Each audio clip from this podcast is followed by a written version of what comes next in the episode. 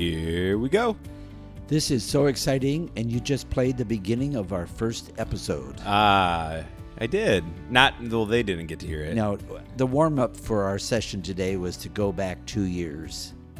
Was it two years ago? I have no idea. It was 119 episodes ago. So that's more than two years ago. I um, well, I was just trying to free up some space on my computer, so I was throwing o- old files from episode 24 to episode 119. That was all on my laptop, so I was moving it into Dropbox, and I already had a folder in there with episodes one to 23. Oh, so you went back and started and listened to number one. I listened to the first 10 seconds of number one, and I was already sick of us, so I, t- I turned it off. Hi, everybody. Hello, that is uh, Michael Puppas who just said, Hi, everybody. And that's Father Herb that just echoed what I said. Yes, this is Father Herb. All right, I've got some questions for you this week. You know I like to do Be- this. before you do the questions, oh, okay, a good. shout out. Who are we shouting to? Well, last, last week, I recognized a woman who was here, and she listens from Illinois. I do remember that. So now, not to be outdone, I got a note from a woman, Kathy, yeah. in Indiana. Oh, we've bridged the gap. Yes. Okay. So, hey, all you people who listen out there, I'm trying to go east. Is there anybody from Pennsylvania? How about New Jersey? Oh wow, that's really far. We could take a Michigander as Yeah. well. I'd take somebody from Pemberville. All right, you ready for my questions? Yes. Yes, please. Okay, so I like to ask you these social media posts. The first one is today's post. We'll start light because I think. Plus, as you walked into the room, you had let's just air your dirty laundry. You had three empty coffee mugs as you were cleaning out your o- office. They were just on my desk from this morning. Well, not from this morning. I think one was from yesterday afternoon. Okay. So today, Tuesday, October 1st, as we record this, is International Coffee Day. I was aware of that. So the question that we're asking people on social media today is how do you like to drink your coffee? How do I like to all the time? I mean, oh, by you by mean what? three mugs at a time. I, I, I, How do you take your coffee? I like coffee black. Me too. I like it strong. Uh, I like the dark roast. Mm-hmm. Yeah. I like uh, It's kind of like your clothes, black and strong. a very, very, yeah, a high octane. Okay. I, I love the coffee. I, w- we're getting ready for this trip to Israel, Sure. uh, which is both uh, Palestine, you know, the Palestinians and Israelis, Uh-huh. and the Palestinians especially. They have the Ar- Ar- Arabia coffee or Arabic coffee, Uh-huh. or I'm not quite sure what term they use, but it is real thick and kind of gritty, Oh, and I love it. you like it. I like it, It puts hair on your chest. or on my teeth. On your Okay, the other question is well, first of all, don't you want to know how I take my coffee? Oh, I know what you do. What do I do? It's mostly sugar and and That's not cream. true at all. I drink it black. I know you do. I'm kidding. But I just started at home. I think we talked about this a little bit. oh, pour over. I've ex- been exploring the world of pour over. It's Yeah. quite l- but, fun. but but when we did some coffee testing down in Guatemala on our mission trip, and people think that we go down there to work, but because coffee is their middle name, yeah.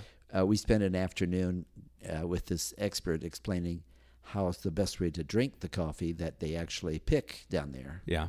and we all they did a, a pour over they did a mr coffee they did two uh, old percolator type thing Yeah. but the one that everybody thought was the best was the, the french press Oh, did it come with fries? no not the french fries french press Okay. okay All right, question number two, because I'm I'm interested to hear. This was yesterday's post, but when I posted it, I thought I'm going to ask him this on the podcast. Okay, so pretend it's the year 2050, and you have you're only allow, alive in 2050 for three minutes, and then you're going to go back to 2019. Okay, and you get on Google. What do you look up?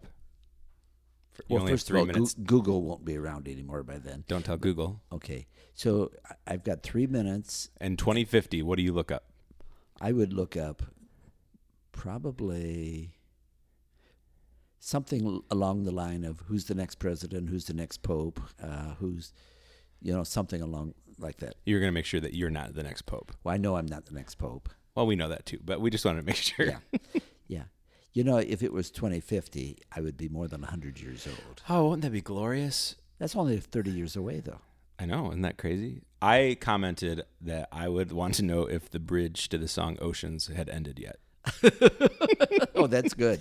I 'Cause- thought you were going to say you're going to comment, like, is the bridge over the Maumee River at Waterville ever done? no, because we sing Spirit Lead Me Where My Trust Wi- Is Without Borders for at least 20 minutes. In fact, a high school student asked me once, Why do you sing that so much? And I said, "I- I'm just singing it the it's way writ- they wrote it's it. written what it's repeated seven times. isn't Seven it? times. It's Yeah. very biblical, Yes. but we, we'd still be. But you know singing what? It. I still like it. I would. s- I would. I could. It is. I It's could the handle. it. it's the beauty of the mantra. I think it, you, that you go deeper each time. Yes. All right. Speaking of depth, we are deep into autumn now. Sort of. That was a bad segue. That was not very good at all. but it's been a long day. Um, but we're at the beginning of October, the first weekend of October, October sixth, even. and uh, we are the 27th Sunday in And ordinary we're time. almost at the point where I start asking, how many uh, Sundays are there in ordinary time? and I answer 33, sometimes 34. And the answer this year is 33, very good. followed by Christ the King, Correct. And Which then- is sometimes referred to as the 34th Sunday. and then Advent. Yes. Okay. We're on the journey to Jerusalem in we continue Luke's gospel and we are at chapter 17. It's a short passage but not without its own confusion. Okay. It's really two parts. The apostles said to the Lord, Increase our faith. The Lord replied, If you have faith the size of a mustard seed, you would say to this mulberry tree, Be uprooted and planted in the sea, and it would obey you. Who among you would say to your servant, who has just come in from plowing or tending sheep in the field, Come here immediately and take your place at table. Would he not rather say to him, Prepare something for me to eat?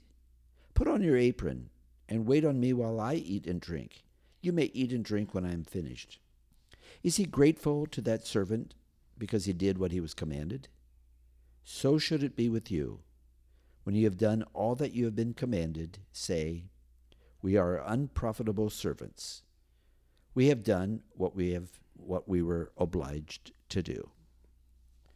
So the, the, the challenge for any homilist, but actually for any listener, is to connect the, the first part of this to the second part. First part, got it. First part. If you Second have part. Faith, faith the size of a mustard seed. Now, how big is a mustard seed? Very small, So if you teeny have, tiny. I asked the question at the Bible study this morning. Why would you want to uproot a, a mulberry tree and have it go to the sea? I don't know. Have you ever had mulberry trees? I don't think so. Not that I know of. They grow pretty wild. They grow really fast. They become kind of a pest. Are they big? No, No. no, but they they grow rather quickly. The birds love them. They eat the mulberries, Uh huh. and uh, you have uh, a lot of mess. That's what you say about me too. So you c- you know I don't know if the mulberry trees over there were the same, but you know a picking of all, a picking all kinds of trees. The mulberry tree is not necessarily a noble tree. It's not Sure. like the sycamore or something like that. okay. So, but anyway, so you could say, be uprooted, go into the sea. He's basically, it starts off with the, the question or the statement from the apostles Lord, increase our faith. Yeah. They know that they struggle. They struggle. They have uh, difficulty really understanding the message of Jesus. And I think they believe in him enough that they follow him. They're following him to Jerusalem, Sure. but they still don't know where it's going to take them. So increase our faith. Okay, that's cool.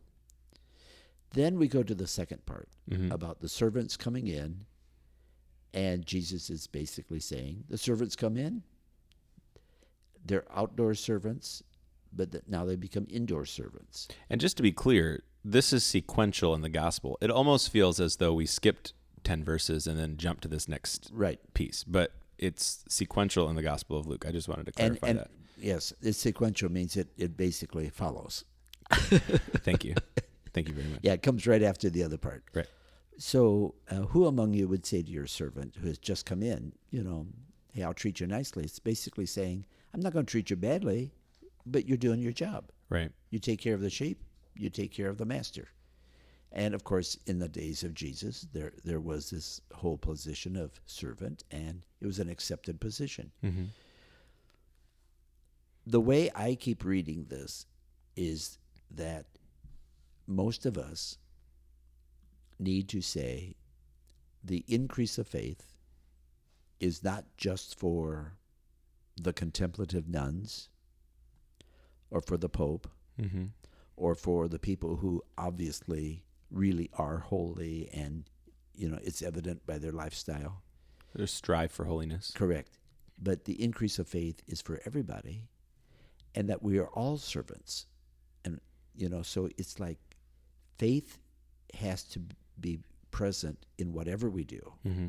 whether we're tending sheep or serving the dinner, Yeah. but also it has to be present there. But by doing those things, that's where we also can find our faith. I think a lot of people just feel like they have to run away from their everyday, ordinary life to get to get faith. Mm. But really, faith has to be uh, interjected into life, and I think that's always the key.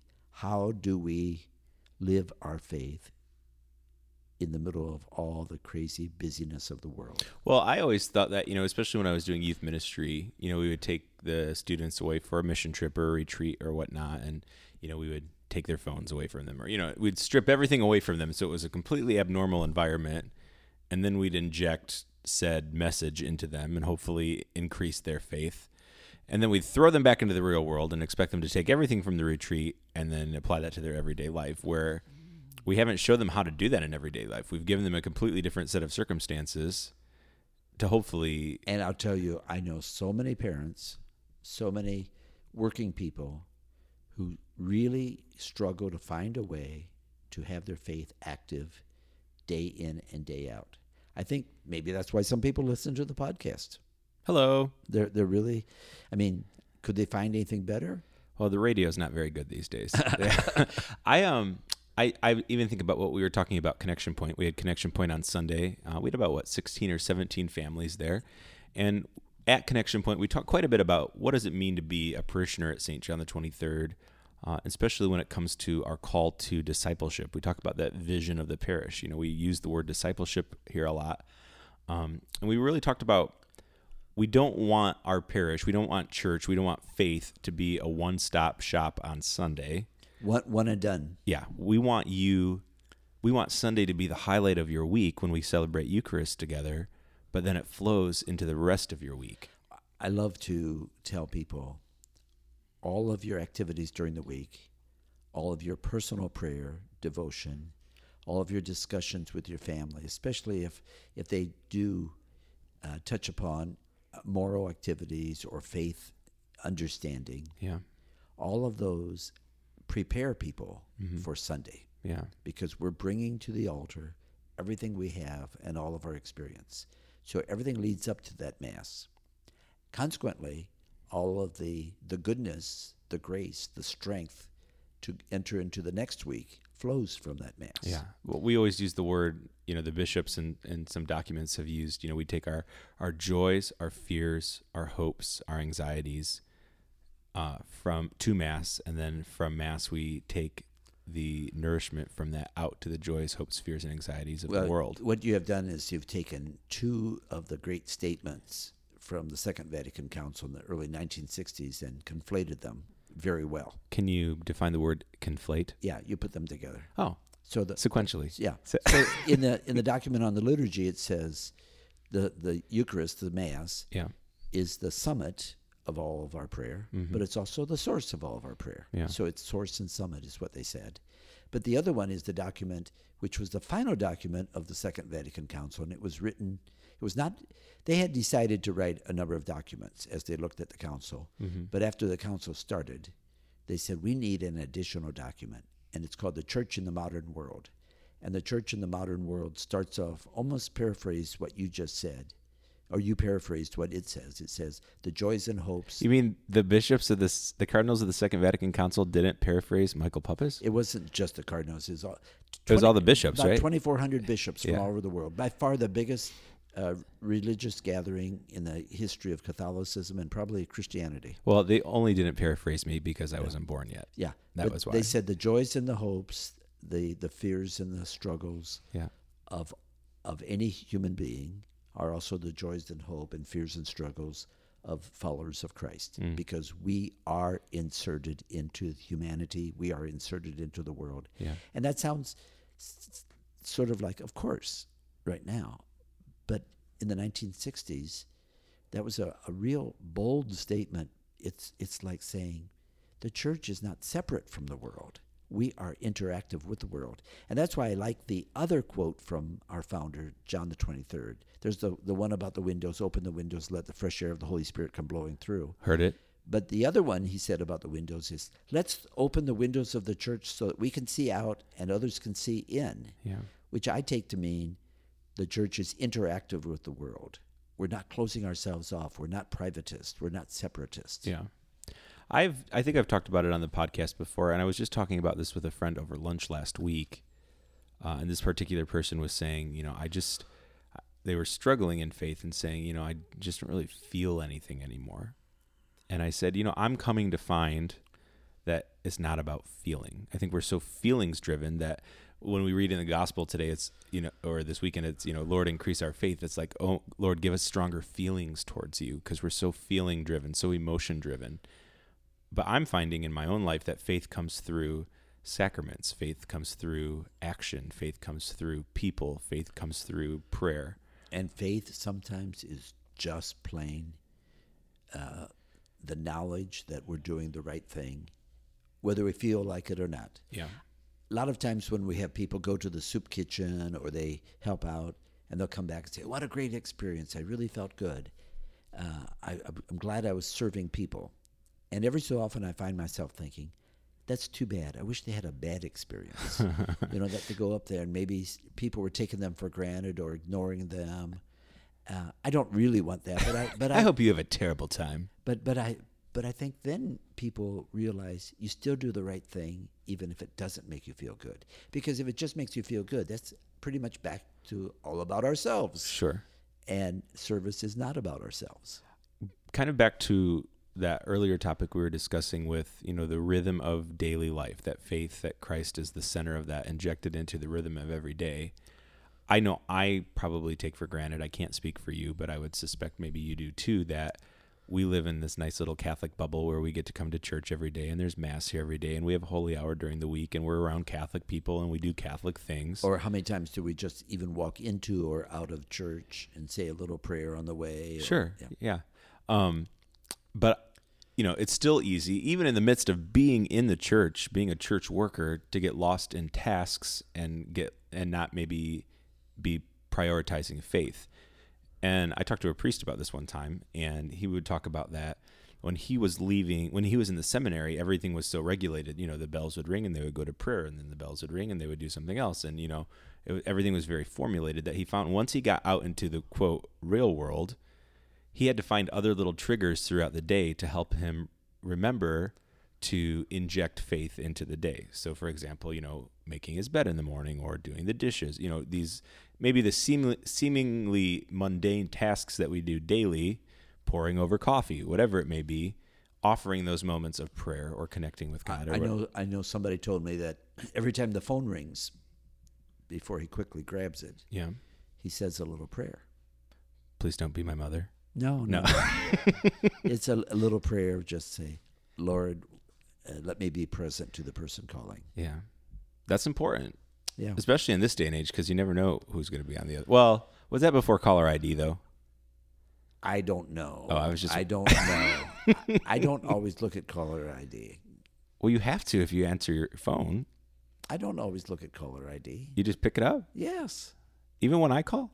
Well, there. uh, You look at.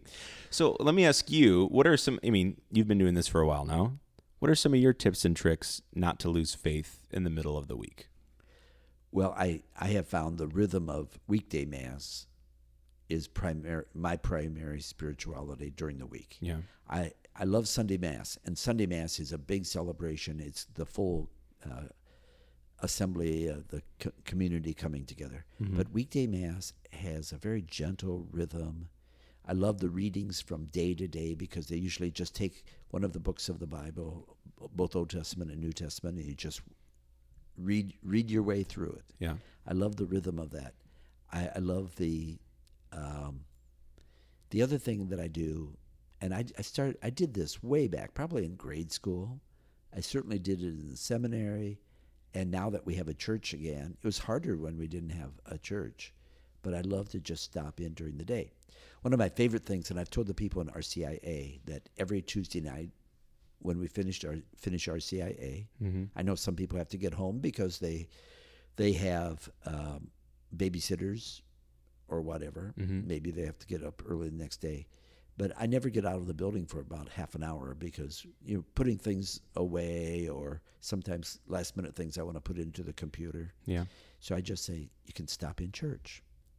The church is it's it's a mystical experience to go into the church at night. Very much so. We have the light in the tower. It, the LED lights are a different flavor every so often, different color. Yeah, you don't lick them. No, Yeah. they're not they're not flavor, but uh, they they look purplish blue these days, but I don't know what they really are.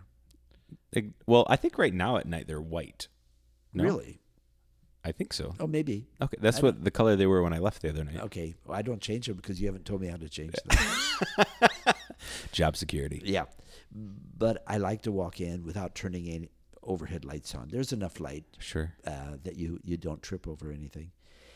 There's something so beautiful about that. But even during the day, today I was in the church two or three times up to this point already, Yeah. and each time uh, I did go up to the tabernacle and I just knelt down for a little while, and the visits to church do not have to be long, No. uh, but just checking in for a moment. That's that's very important for me. By the way, there are more. There's a growing number of parishioners uh, who are stopping in during the day. Well, and I was going to say too, you know, if you don't know our daily mass schedule, it's on the website or find a church maybe near where you work if you want to get to daily mass. I know even in downtown Toledo, St. Francis de Sales has mass in the middle of the day during the lunch hour. Th- And those are all wonderful things. But for some people that might not be feasible either, but you can create sacred space even in your own home. Do you have a place set aside just to be present to God and to allow God to be present to you in your home? and then getting back to the gospel and remembering to do the job that you have, but doing it in service of the Lord. All right. Uh, Let's go drink some coffee for International Coffee Day. We'll do. Hey, God bless you all. Take care.